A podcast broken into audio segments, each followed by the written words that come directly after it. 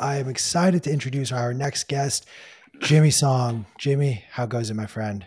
It goes well. It goes well. Thanks for having me back. It's been a little while.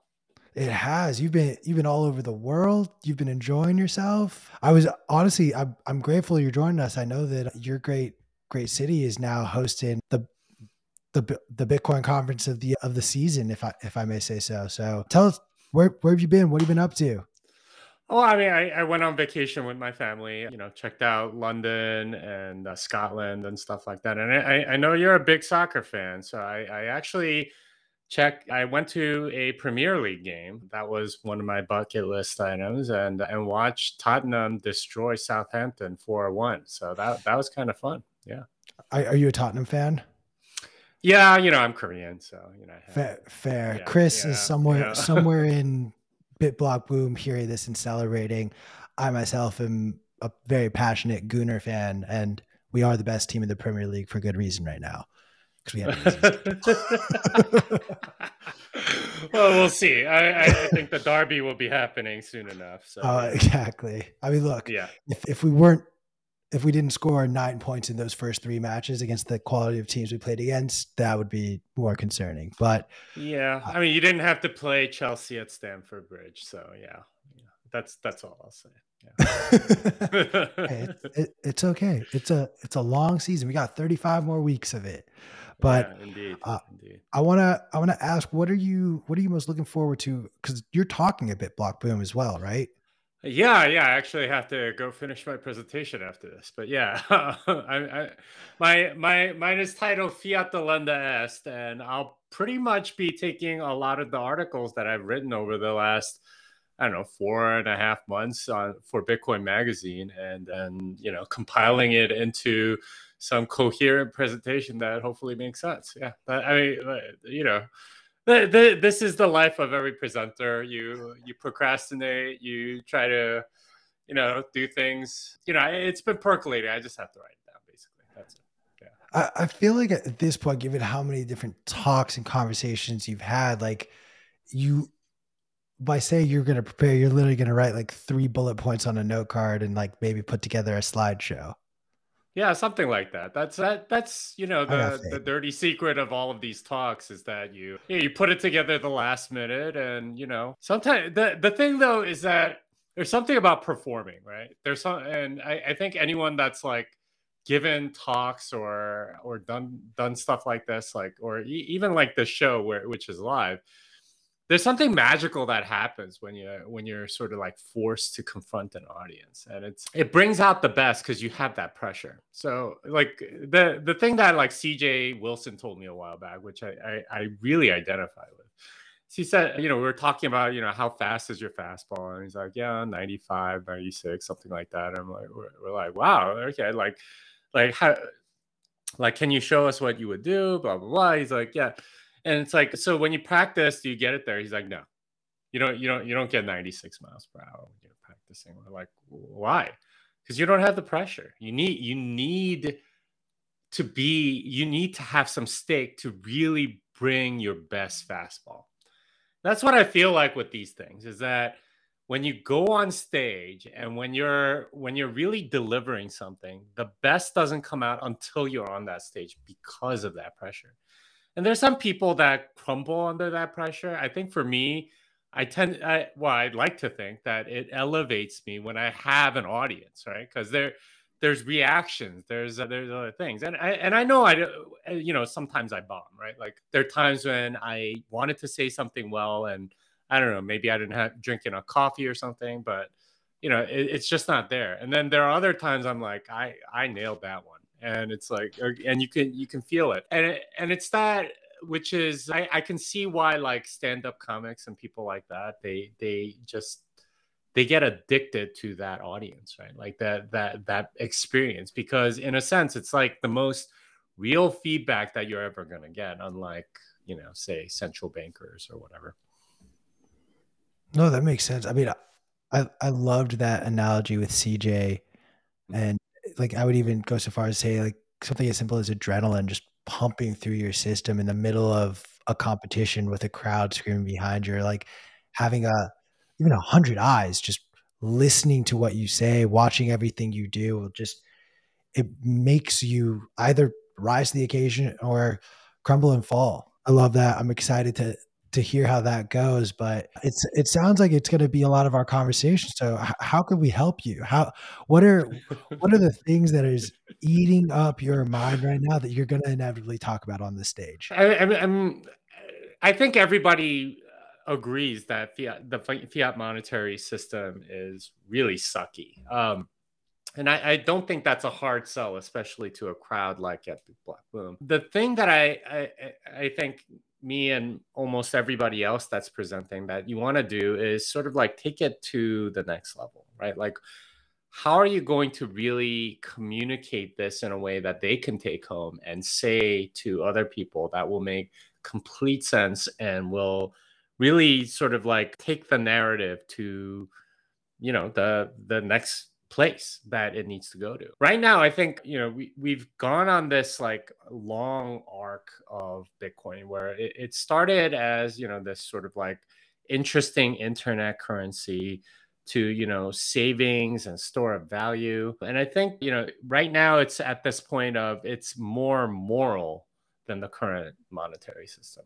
How do you take that next step, right? Like what what's what's the and that that's that's really where I think this presentation really needs to go is okay, how do how do we push the ball forward? Because you know the the narrative's been changing, and I I think we've we've sort of brought the community along into this place where it's yeah we we do have the moral high ground. How do we keep it? And that that that's really where it's like okay we really have to destroy fiat. And that that's the title of my talk is fiat delenda est and it'est a phrase I made up, right? Like, it, and it, it, it's really nonsense in Latin because fiat is a verb, and uh, you know, so is s. So you got two verbs and a, a, and a noun. Whereas in English, it's got you know, like it, it's like fiat is a noun or an adjective or something like that. So, like getting getting that sort of instilled that that mentality that fiat really needs to be destroyed because it is just so evil that that we're we're seeing all of the stuff that's happening right now. We and if we successfully pin it on fiat which i think it deserves then i think we have something. And you know i don't know. So that's a tall order for my talk but that's that's what i want to do. And hopefully everyone that's going to be there you can kind of get an idea of what i'm going for. No but that that's a really important talk. And i think I think what you're doing is you're almost you're creating this call to action because we have we mm-hmm. have all the slogans that we all pass around to each other or say to our friends or say to to friends that we want an orange pill. But at times it feels like we don't really know is is the next push forward supposed to be like from the grassroots ever is is it supposed to be new technology new use cases that we create and build? Is it supposed to be something coming out of the legislative area or or how do we move the ball forward? What is that next step? And i'm curious i threw out two examples out of what could be countless other ways in which we can help expand adoption and push forward bitcoin. I'm curious where or what your expectations are for like the next 4 year cycle in essence and mm. where the biggest push forwards could come from yeah, I th- those are always hard to predict. I mean, we never would have guessed El Salvador four years ago, but that's that's what it became, and that that's uh, you know, or Michael Saylor or anything like that. The thing is, the the people that adopt it are the people you least expect, and they kind of come out of left field. So I, I I don't know, but I I do know that it'll be individuals that will be adopting it, and they'll be pushing the ball forward, and you know what that narrative looks like or how what connects with people that that's the real sort of like market process at play here. Because in, in, a sense like what we have to do is find the narrative that that people can really connect with and really identify with and make sense to them and is true and really gets them to action. Because that that that's really where we are right now is i think we have some level of parity with fiat in sort of like a mental sense. Like there's no narrative anymore about how oh you know bitcoin's so evil because it's used as drug money or whatever I, I think people are starting to wake up to the fact that you know, fiat money is pretty bad and it enables a lot of things that I, you know, that are immoral. So like, you know, starting to flip that moral high ground, it's it's now about, you know, kind of undermining the fiat system and getting to the point where we can really we can really win, right? Like we're we're starting to win, I I think, and we we have to sort of take advantage of it and start fighting not on our own ground where people are attacking us and uh, like I, most of those have been repelled easily. We we have to start taking more ground outside, and I don't know what that exactly looks like. No, that's that's more than fair. I know I I'm trying to get better about not asking so many speculative questions. Although, if, if I ever meet someone who has all the right answers to my speculative questions, I'm going to take them to Vegas with me because I got some money I'm going to put to you park there. Yeah. Uh, Jimmy, I want to have this conversation with you. We we've done it once before a little bit, but given given the recent news and the announcement of the federal student loan program and Biden's plans, I want to unpack it a little bit with you. And, and I'm going to preface it by by admitting wholeheartedly, I I had about twenty one thousand dollars total left. Nineteen thousand of that was federal. I was a Pell Grant recipient, and because of this, I will now no longer have student loan debt. Like the last thousand dollars, I I'm gonna just pay off this month mm-hmm. or next month when I when I feel like it. I recognize at its core all this is is a stimulus check or even a bailout akin to what Bank of America got back in 2008 or akin to GM following them or even the airlines like American Airlines 2 years ago. It to me it, it reads no different at, at its core. Um, I do however feel my bias is is leading me towards this absolutely that this is at least a better construct that if it's going to, if you're going to give money out rather than giving it to these corporations that were mismanaged and rather allow the market to dictate they fucked up you have these student loans that in certain situations where it's far too much students can't even declare bankruptcy on them. Like the loans themselves weren't designed well enough to allow for the market to correct itself I don't think this is a solution. This isn't even a band aid, in my opinion. The root issue is not solved. I agree with all of those points. I'm just curious, in your opinion, where where do we go from here? We we have reports that the Federal Reserve is already putting out that the debt limit is now ballooned drastically as a result of this we're going to decrease the amount of tax revenue and interest payment revenue that the government was expected. We've essentially slashed an asset off of our balance sheet. I'm I'm just kind of curious, like what what you think of how this situation will play out economically. Mean, it's it's kind of like you said. It's no different than a fiscal stimulus. It's no different than the six hundred dollar stimmy checks we got. It's just targeted at different people and quite frankly at people that made poor economic decisions in in attending college. A lot of the people that have these student loans they didn't even finish right? Like the those are uh, not necessarily people you're gonna want to bail out. They're they made pretty bad decisions but you know i mean that's that's his way of buying votes. I have lots of qualms from sort of like a constitutional standpoint. How is it that the president can do this unilaterally without Congress? And how is it that he's able to forgive loans that he didn't make, right? Like if like I it, like forgiveness or at least that word implies that you're the offended party or you're the one that that did the loaning. He he's not. He's he wasn't even in office or whatever and it wasn't done by him. It was a federal student loan program that was issued by banks. So, you know, uh, like there there are all sorts of weird things around this, but it really isn't anything more than a stimulus. It's just you know printing more money and removing it from the balance sheet of individuals who have student loan debt and putting it on the federal balance sheet but it's uh, it's essentially going to expand the money supply because now they don't have that uh, those loans anymore. They're no longer on those books. They're just on other books. Um, so yeah, I mean it's it's it's not really forgiveness per se. Yeah, I, I, I, it's really no different than any other government spending to me, especially the kind that's deficit spending, which this inevitably will be. And he, it looks to me politically like he's buying votes, right? he's, he's one hundred percent.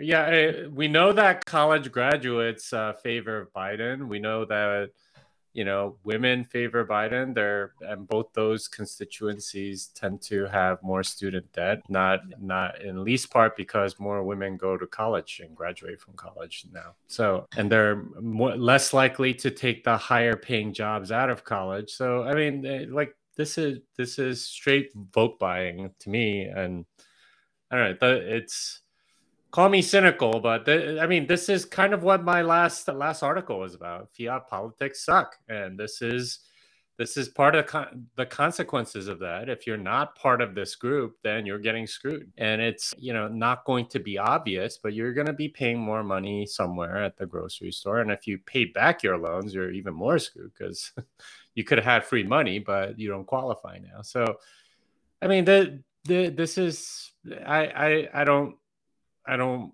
make too big of a deal out of it because it's kind of what I've come to expect. Yeah. So yeah, I'm, I, I guess I'm kind of cynical. No, like, look, you're, you are more than entitled to your opinion. And I know my, my biases lead me to have my opinion and like my mm-hmm. incentive is literally to, it, and I, I want to ask you this question because like I, I hated the bailouts of the banks. I hated the bailouts of the car companies. I've hated every single corporate bailout. In this instance where I now get bailed out, I'm okay with it because it's me. Is there this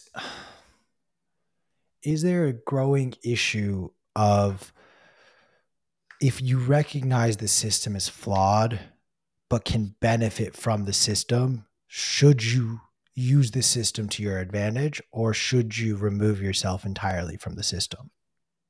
Yeah, I mean, I think morally the better thing to do is to remove yourself from the system. And uh, I, I, take great inspiration with Ron Paul. And as you know, he was a many term congressman. Dr. No is what they called him because he would vote no on all kinds of spending and stuff like that. But he's also a medical doctor. And, and one of the things that he did, which gives me so much respect for him, is that in his practice, he refused to take Medicare, Medicaid, or, or any federal health program. He, he just refused. He's like, I, I'm not going to be a part of this. I, I mean, I think he knew the economic results would mean that, you know, like there would be, it, it, uh, it would lead to a lot more people getting treated on Medicare and a lot more doctors that do that sort of thing but he didn't want any part of it. So he he you know any new doctor that would come into his practice he would just say okay well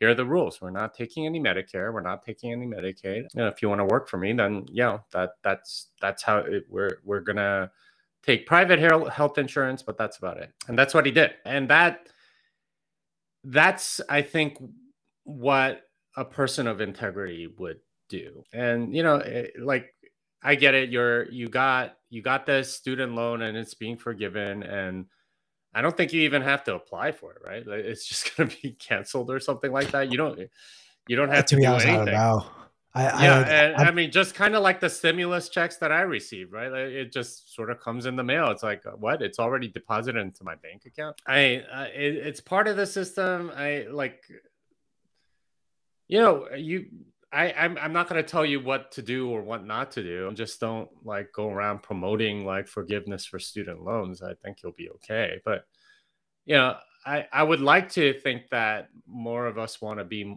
like Ron Paul and sort of stand on principle. But you know, uh, that said, like, how do you even give that money back or say, okay, I'm to pay off this loan or whatever? I, I don't I don't know if you can and it's all kind of a corrupt game already. So it's like I, I can see the argument for well, like if if I'm gonna, uh, you know, let's let's let's not give everybody else an advantage and penalize myself. You know, I I get that, but yeah, it, it's it, this this is the ridiculousness of fiat politics is that it, it makes for the the this sort of like division because of the money at play. It divides people and it's it shouldn't because it's not about class against class or one group against another. It it shouldn't be, but that's what they make it because the money's there to be redistributed, right? We're going to take from here and give it to the, these people. And that's unfortunately exacerbated by fiat money. Hey guys, this is Q from Bitcoin Magazine Live. Bitcoin Magazine and the team that brought you the world's largest Bitcoin conference is bringing the mission of hyperbitcoinization global with the inaugural European gathering this fall. Bitcoin Amsterdam takes place October 12th through 14th at the beautiful Westergas venue in the heart of the city. Join thousands of Bitcoiners for three days of curated Bitcoin content that is relevant to the emerging Bitcoin scene in Europe and the global movement. Confirmed speakers include Dr. Adam Back, Alex Gladstein, Greg Foss, Ray Youssef, and many, many more. This will be an immersive conference which includes hands on engagements at our Proof of Workshop stage, as well as exclusive content for VIP whales in the deep. Bitcoin Amsterdam's exclamation point will be a massive Bitcoin party and music festival that you won't want to miss. The European installment of Sound Money Fest takes place on day three of the event, October 14th, and admission is included with GA and whale passes. Check out all the details at b.tc forward slash conference and use promo code BMLive for 10% off. Ticket prices increase on August 21st, so grab your tickets today for 299 euros for a GA ticket and 3,499 euros for VIP whale passes. If you're like me and want to gain a deeper understanding of what's going on within the Bitcoin market and broader macro environment, you need to subscribe to Bitcoin Magazine Pro today. There's both a free and paid version of this daily newsletter where our market analysts break down what's going on in the markets so you don't have to. Subscribe today at bitcoinmagazinepro.com. So, I'm curious what your thoughts are on like I feel like every every individual has certain things that they themselves are willing to go out and do. And mm-hmm. then there are other things that they candidly just don't want to deal with. And it could be stuff as simple as like I don't want to have to deal with going and finding a source of water. If I if that mm-hmm. means I have to pay a certain tax to wherever I live because they're going to handle that for me. I I'm comfortable paying that. Same goes frankly with like maintaining and building my roads. I'm curious for you if there is anything that you would prefer to not do yourself, what that would be and in turn how would you go about handling that without the state? Yeah, I it, it's always all all about the price, right? Like if, if like you might not want to handle water, but you're also getting water at like an insanely cheap price, right? Like if you had to pay somebody to go draw water from a neighborhood well and bring it back, you would first of all not use nearly as much water and you'd be paying a lot more per liter of it, right? Like so there there is a price at which eh, that's not going to be worth it for you either. It's just that the government makes it artificially cheap by using fiat money to steal from a bunch of people. Similar thing with roads, you know, like if you had to pay way more for the same road, uh, you probably wouldn't want the state to take care of it. It's and the, this is the beauty of the market process is people will pay what makes sense for them and if enough people want to use it and pay for it then then you know you have a business and the thing is without the state you would still have water you know available to your house or whatever. Now the, that may take very different forms and the price might be very different and whatever but there are always alternatives. I mean like even if like no one's delivering water to your house you might be able to set up some sort of like rain catching mechanism on the roof of your house and like some filtration system, something like that, or have water delivery, you know, physically or some some other thing that that that's possible. There there are all sorts of ways in which alternatives will come about. The problem with the state is that it has a monopoly and it sets the price and it's not very efficient and it imposes one price on everybody and you don't really have a choice when it comes to you know their services and that that makes it inefficient and costs more than it should and this is where or cost too little. And this is where, you know, it, it would be very helpful to have a market. And, you know, now what what what does that look like? I don't know. That that's up to all the entrepreneurs that see the opportunity to take advantage of. But, you know, I the that's how it works in everything, right? Like if I want cowboy hats, there's a certain amount that I'm willing to pay that you know uh, for a certain quality of hat and i i do the shopping. And that's and if i think the utility of a cowboy hat is higher than the money that i'm spending then i'll go buy it. And similar on the other side if the utility of the money that they're getting versus what they're making uh, makes sense then they'll they'll make that trade. And that that's a lot better and creates more wealth overall than you know state based things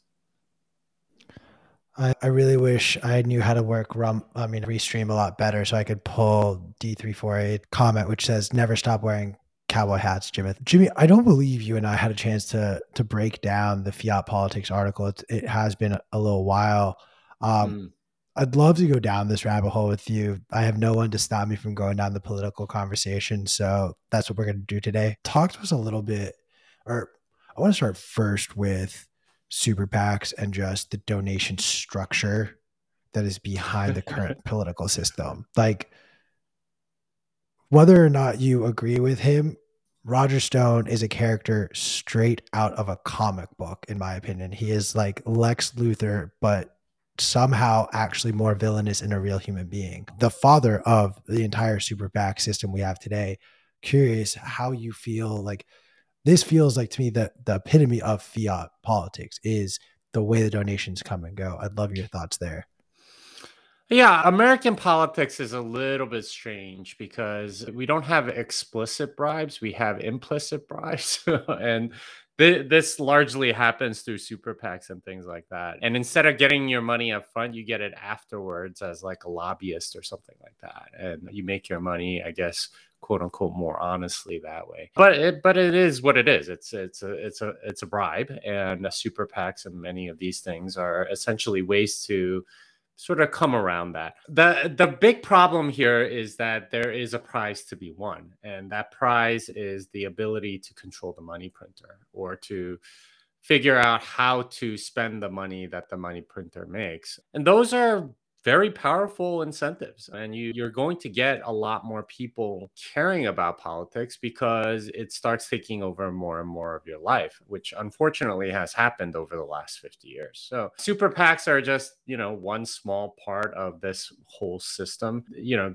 the people that want certain things are going to want to you know do what they can to get it. And from a market calculation if it costs more to if something is worth x amount of dollars to them and it costs y and y to do a super PAC or whatever else and y is less than x then you're going to go do it. That's just you know how market incentives work. Now if they didn't have like infinite money into super PACs they they'd find some other way to use it. So i mean in that sense it's whatever. But that that's what you're seeing is this game theory playing out of incentives where if you spend enough money on lobbying, you can kind of get the outcomes that you want.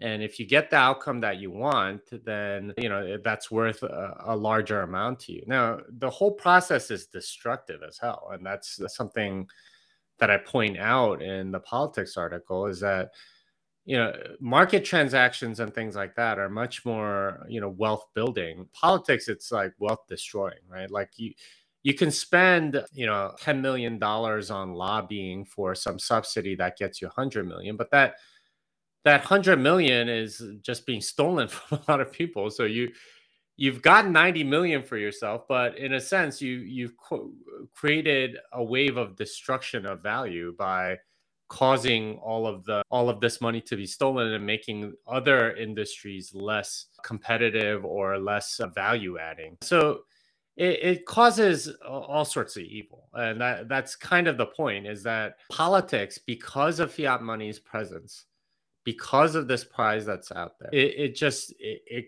becomes a civilization destroying thing. And that's unfortunate. And you know the better way is to get rid of fiat money if if only we can just get jimmy song to be president like it doesn't even need to be a full for a full four year term i just you know quick quick little one month take down the whole fiat system and then off to retirement on your on your ranch somewhere I don't think that would work. First of all, presidents don't have that much power. And you kind of saw it with the Donald Trump presidency and even the Joe Biden presidency. And, you know, I, I was reading about how Trump wanted to get out of Somalia really badly. And he's like, can't we just leave? And all these internal people wouldn't let him. like there, there's a whole deep state that exists to keep you in line, basically. And in a sense, uh, I see Joe Biden's presidency as sort of like a reflection of that. Like they don't even need like a live body, right? Like he, could be dead for all we know. He could be like the first Weekend at Bernie's like president or whatever. Doesn't matter. Like he he he he doesn't need to really exist. He's just almost literally a figurehead. And and you know all the stuff that's happening around them are strings pulled by other people and that's i think how it's been for a while it's just that we we tend to focus our attention on whoever happens to hold the office but they don't actually have that much power because the fiat system is sort of like it's almost like an entity unto itself that enslaves all these other people. And th- this is kind of a cool concept that I learned a while back. And it's from uh, Jacques Ellul's book, The Technological Society.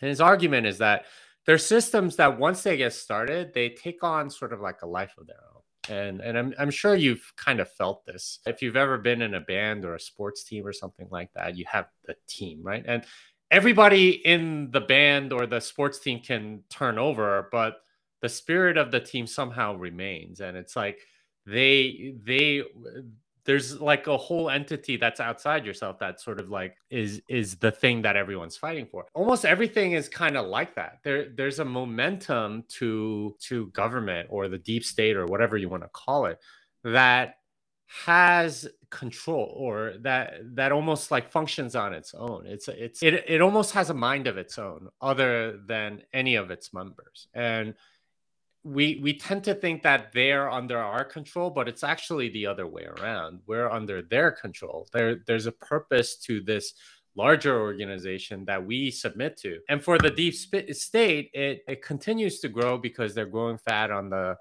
you know on all of the fiat money that's available through bureaucracy and rent seeking. And you could think of every bureaucrat as sort of like a part of that system somebody that's enslaved by this giant bureaucracy thingy that that that has a, a life of its own. And the motivation of that entity is to keep perpetuating itself. And every member within it keeps wanting to perpetuate it. And and that's basically what we have with the US government. And this this is the sad reality is that fiat money is their food right? Like if you have fiat money it'll grow enormous. And it's it's not something that you can really stop very easily. Even cutting back a little bit you know going back to the budget of even 10 years ago is like almost an impossibility in congress for that reason. There's there's a momentum to this thing and it only really goes in one direction. The only way to really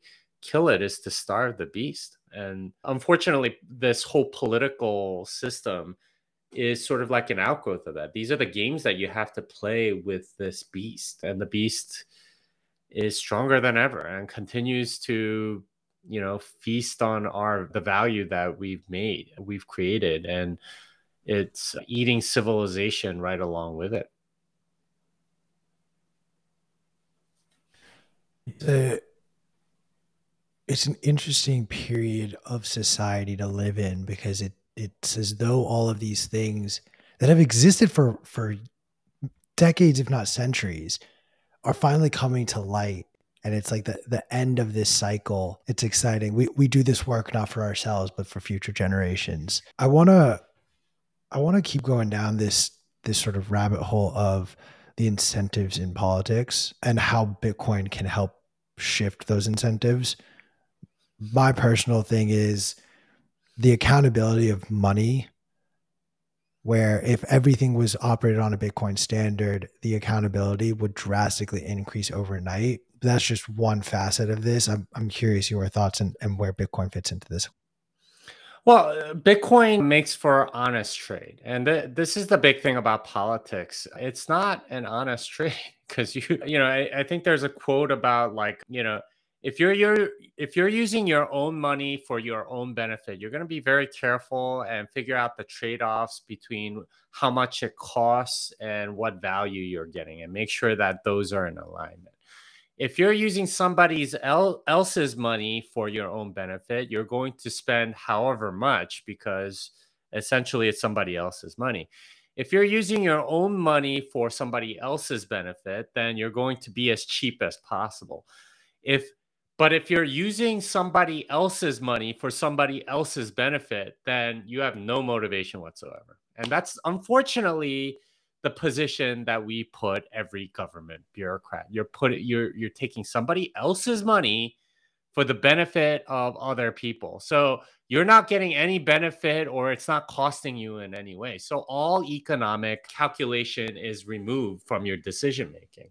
In which case what are you going to care about? Well, you're going to care about all sorts of other things. Like for a lot of bureaucrats, it is getting up the status ladder, right? Or having more influence or you know getting better press or something like that and those are the things that drive them and if you've ever worked with a nonprofit or people that work in government or anything like that this frustration is seriously real because you know, at least in places like India or whatever, you just pay a bribe and it's fine. At least you know what their motivation is. Like working with a bureaucracy where you don't know their motivation is extremely frustrating. You can't get anything done because you you have no idea what they want. Unfortunately, that's that's that's a situation a lot of these things, you know, these government things are in. And it, it makes for a very frustrating time. And this is why people can't get any things done because you know, with money, the motivations are much easier to fathom and incentives are easier to fathom. And, you know, you, you make up for deficiencies with more money or you make up for the deficiency of money with other things that that that's how things work and it's it's a lot easier to reason about and to plan about around. In a government you know situation with like no motivations about costs or benefits it, it becomes very political and that's essentially what my article is talking about. And you know you study any socialist country or anything like that and this is a much bigger problem in those places than it is in the us and and you can clearly see it. It's like okay well how do we figure out how much of this to get or how much of that to get or whatever? And people have no problem like spending enormous amounts of resources because it's not their money it's just somebody else's. There's uh, there's no self-regulation whatsoever. I, I, I was reading about how in soviet russia there would be you know all the the way everything was organized was that there, there would be a particular ministry that would need to do a particular thing. But they they largely centralized the production of certain things. And if you ask for another ministry for i don't know a ton of steel or something like that um, it would take forever and you wouldn't get it in on time. And then your whatever you're trying to produce would would be in jeopardy. So what would happen is that that ministry would start making their own steel just so they can meet their own quotas, right? And this is like duplication of effort and all this other stuff that socialism and communism was supposed to take away. In addition, even though the steel mill might be right next door, right? They they wouldn't be able to procure it because you know it has to go through this bureaucracy so if there was steel that was more readily available to that ministry like all the way across the country, they would just ship it. So all these like train lines would be clogged up with like stuff going back and forth, which would be enormously inefficient.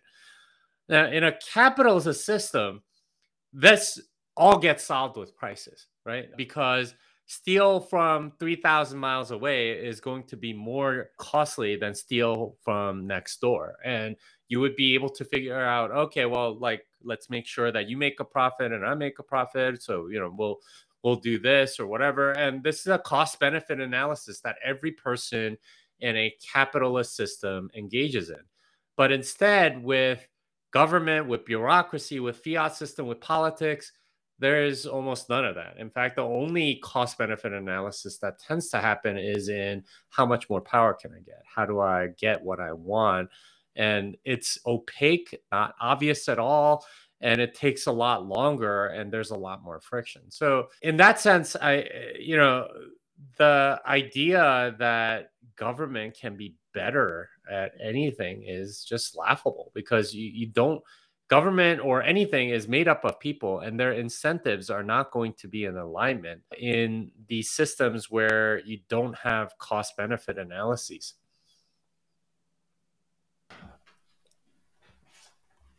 i wonder though like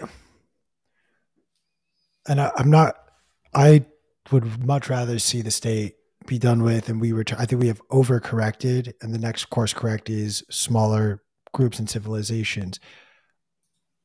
I'm curious though if for some classes of people or for certain individuals who value certain things, having a government have far too much control over their day-to-day lives maybe what they require and just need to operate. Do you think there can be a system where much like the way we talk in the eh, much like the way the sovereign individual talks about how there will be different jurisdictions that will draw people in for reasons could there be a coexistence of truly state run jurisdictions and then truly sovereign jurisdictions or will the state run jurisdictions just try to take control of everything well, I think smaller states are inevitable. So, you know, places like the United States and the European Union, and you're you're starting to see some cracks in a lot of that, right? Like with the UK with Brexit and all these like independence movements all over, you know, Europe and stuff like that. The monolithic state is not a natural thing. If you, the only reason you had them was, or at least in feudal times and stuff, was uh, so that you would be able to tax a larger area and so on. But the current reason is mostly around economic unity, and that requires sort of like a common currency and so on. I don't think that's the natural state of things. And under a harder money standard, I, I don't see if that gets removed as a big reason, you get smaller states. And if you have smaller states, then you're gonna have a lot more choices. Uh, you know, you, you might have a completely socialist state over here and you have another state over there that's way more freedom based or whatever that was actually the original design of the united states every state was supposed to be sovereign on, on itself and then you had a loose confederation and that was the articles of confederation right like that was the initial design of the United States until you know they were like, okay, we gotta do something about all this debt and all this other stuff, and we might just break apart. And they they came up with the constitution and, and still tried to preserve that state sovereignty stuff but that's that that got more or less wiped out under Lincoln and completely solidified under FDR. So smaller states I think will allow you to experiment and you know even in the limited amount of experimenting that we're able to do you can see what's happening. You can see a lot of people move away from New York and California to Texas, for example, and you know to and to Tennessee and to Florida. Th- those are ways in which we can see what works and what doesn't. And eventually economic value will also flow out of those places. And this is with like enormous advantages that California has, they're they're still losing people. That tells you how bad their policy actually must be. So all all that is to say that you know like i i just want a market of this stuff instead of one imposed on me. And that's i think what most people want too. And if you have different beliefs yeah go try something else instead of having one rule for everybody. Like try different rules. Yeah i i think that's a good thing. I want to i want to bring up a story and i don't know how familiar you are with this, but I want to play devil's advocate on the idea of states picking where resources go. While I wholeheartedly do not agree with it, I do think there are instances that have proven historically that a state can actually execute resources in the right way and in turn create opportunity as an end result. Specifically, I wanted to bring up South Korea's plans to build steel mills that they started back in 1965. And this was a I don't know how familiar you are with the story, but the the short version is they wanted to build these steel mills and nobody wanted to give them financing and they continued to offer benefits to different foreign companies foreign nationals to just like come to come here we will give you the land we will give you tax breaks whatever you need to build this infrastructure here in our country no country would buy it and eventually the pohang iron and steel company was set up in 1968 by the state and it transformed to the point that by the mid 80s, it was considered one of the most cost efficient producers of low grade steel in the world. By the 90s, it was one of the world's leading steel companies. And then it was privatized in 2001, not for poor for performance, but for political reasons. And, and today, this book is from 2010. Today is the fourth largest steel producer in the world by quantity of output. I know that it's really easy to discount stories like this as like they got it right once and look at the thousands of other times they've gotten it right. But do we sometimes owe it to nations when they are trying to develop and they see opportunities like this to take those chances? And I want to I want to bring it back to Bitcoin like this. We hear a lot of these attacks against Bukele from human rights advocates. They are similar attacks to what the leaders of the prime minister of Singapore saw during his sort of growth in that country. And that country had a very quote unquote authoritarian leader. But that authoritarian leader led them to be what now is considered the Western hub of Asia um, and a, a, very large technological hub and access point for the West into Asia. Uh, and I, Bukele has said as much. He he's modeling El Salvador off of Singapore and wants to turn El Salvador to that hub for Central and South America. But this is a state run thing. Like this is Bukele doing it as the state. So I'm I'm curious your thoughts in that aspect where there are examples where the state has done it right. There are examples where the state has gotten it wrong. Do we trust outside now of fiat politics, outside of American politics at least? How do we how do we justify some of these actions?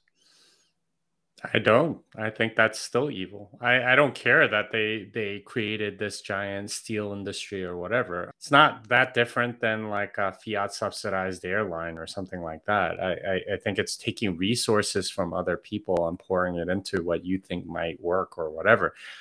Now, did it create value? Absolutely. They they they are a very, very good steel manufacturer. But what the the counterfactual is the thing that we don't know what would have happened if they didn't do that if they didn't have insane amounts of resources going into the steel industry would korea be in an even better position if there was more entrepreneurship if it was there if there was other industries that could have thrived would hyundai be making the best cars in the world right now instead of you know say toyota or something like that would there be like you know lots of other sort of innovations that would that that could have come about if they didn't focus so much on steel. The the problem isn't so much that this succeeded. I mean, they're they're eh, it, eh, success by whatever measure.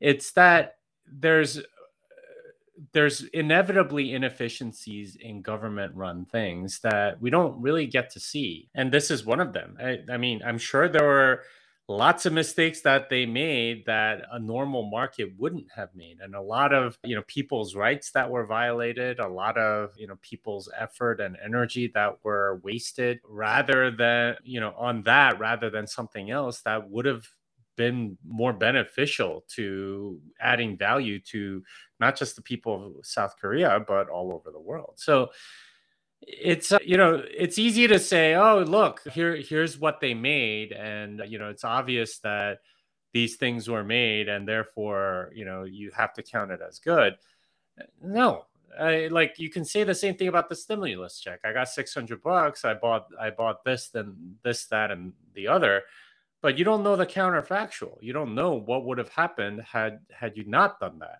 or you know, had there been some other path, you know, and we don't know that counterfactual, and it could have been even better. And in fact, I suspect it would have been a lot better. There, it's it, and it's it's a weird argument to make because the it, it appeals to sort of like the people that see the outcomes and say, okay, well, then this is uh, this was clearly good because it did X, Y, or Z. You don't know if it could have done even more good had you not done it, and that's that's unfortunately the argument that's been going around since FDR. Pretty much, it's like, oh, look, uh, you know, we built, uh, you know, the Tennessee Valley Authority, and you know, all these farmers, whatever. It's like, well if you actually study the economics, it's like uh, uh like looking at trends. The counterfactual looks like if FDR and Hoover hadn't intervened at all, it would have been way, way better. But nobody talks about that, or very few people talk about that because it's not a reality that we got to experience.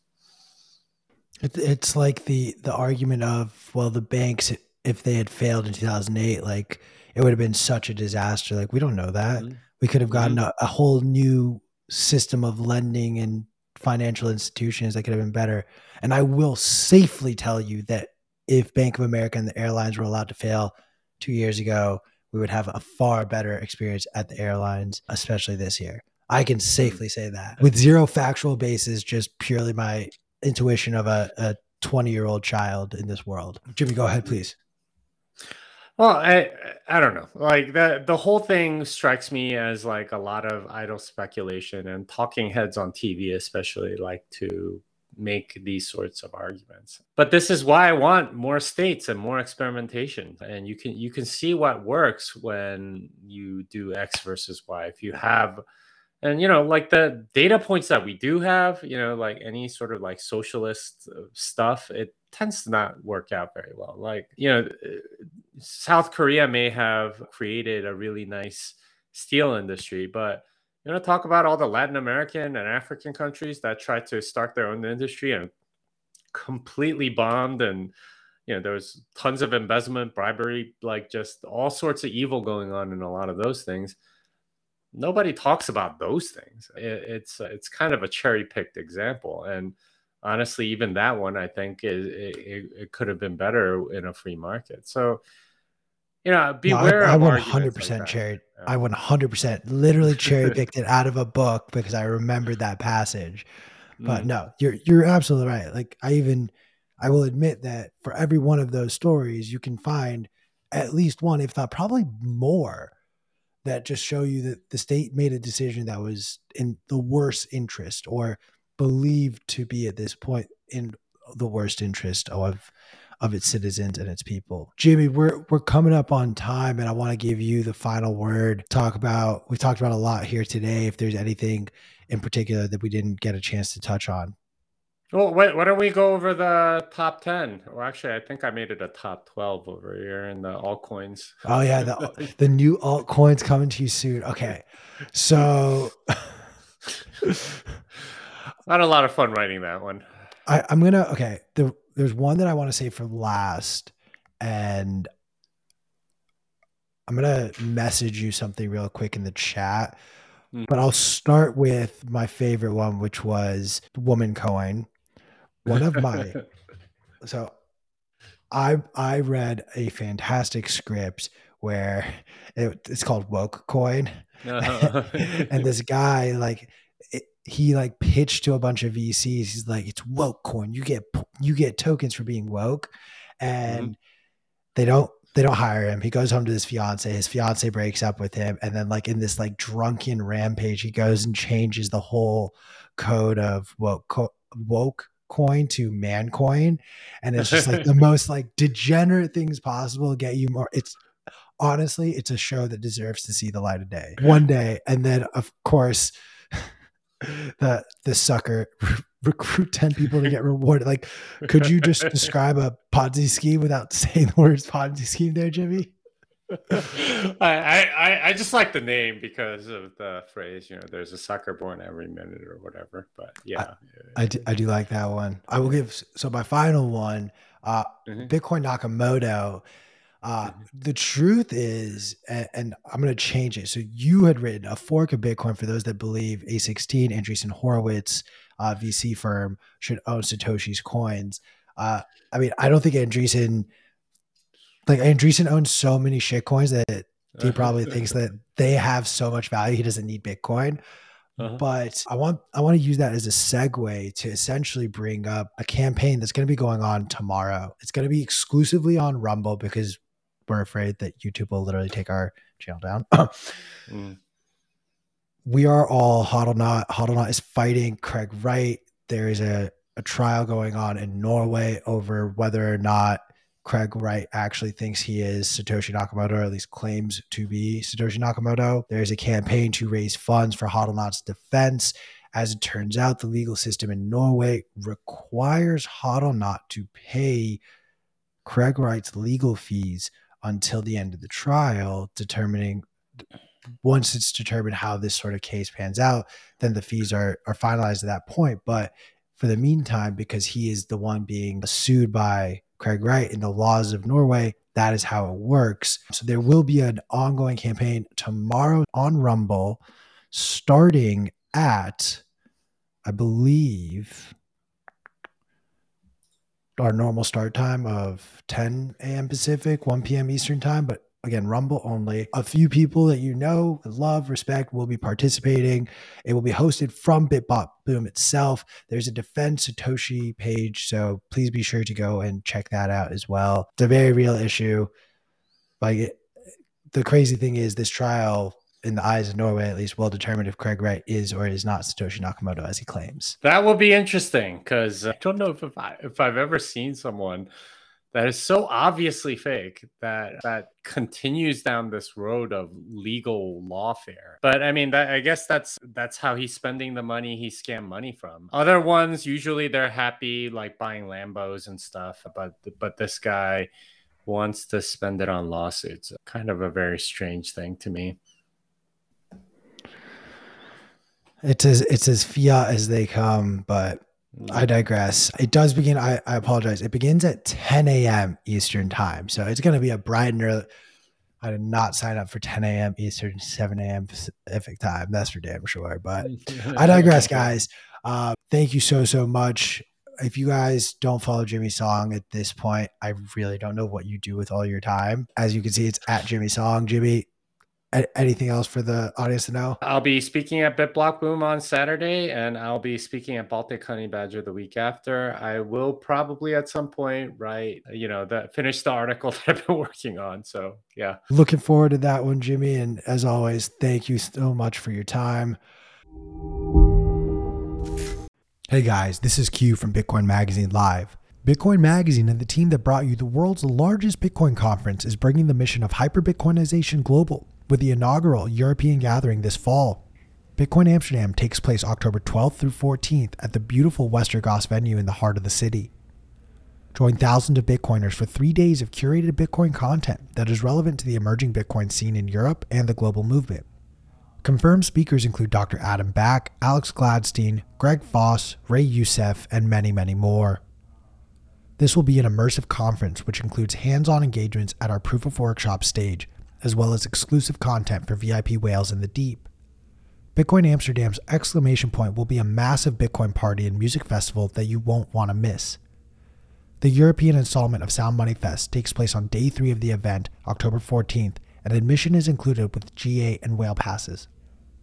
Check out all the details at b.tc forward slash conference and use promo code BMLive for 10% off. Ticket prices increase on August 21st, so grab your ticket today for 299 euros for a GA ticket and 3,499 euros for VIP whale passes. The censorship resistant issue of the Bitcoin Magazine print edition is available now. Grab your copy at your local Barnes & Noble store or head on over to the Bitcoin Magazine store and use promo code BMLive to get 10% off of your order today.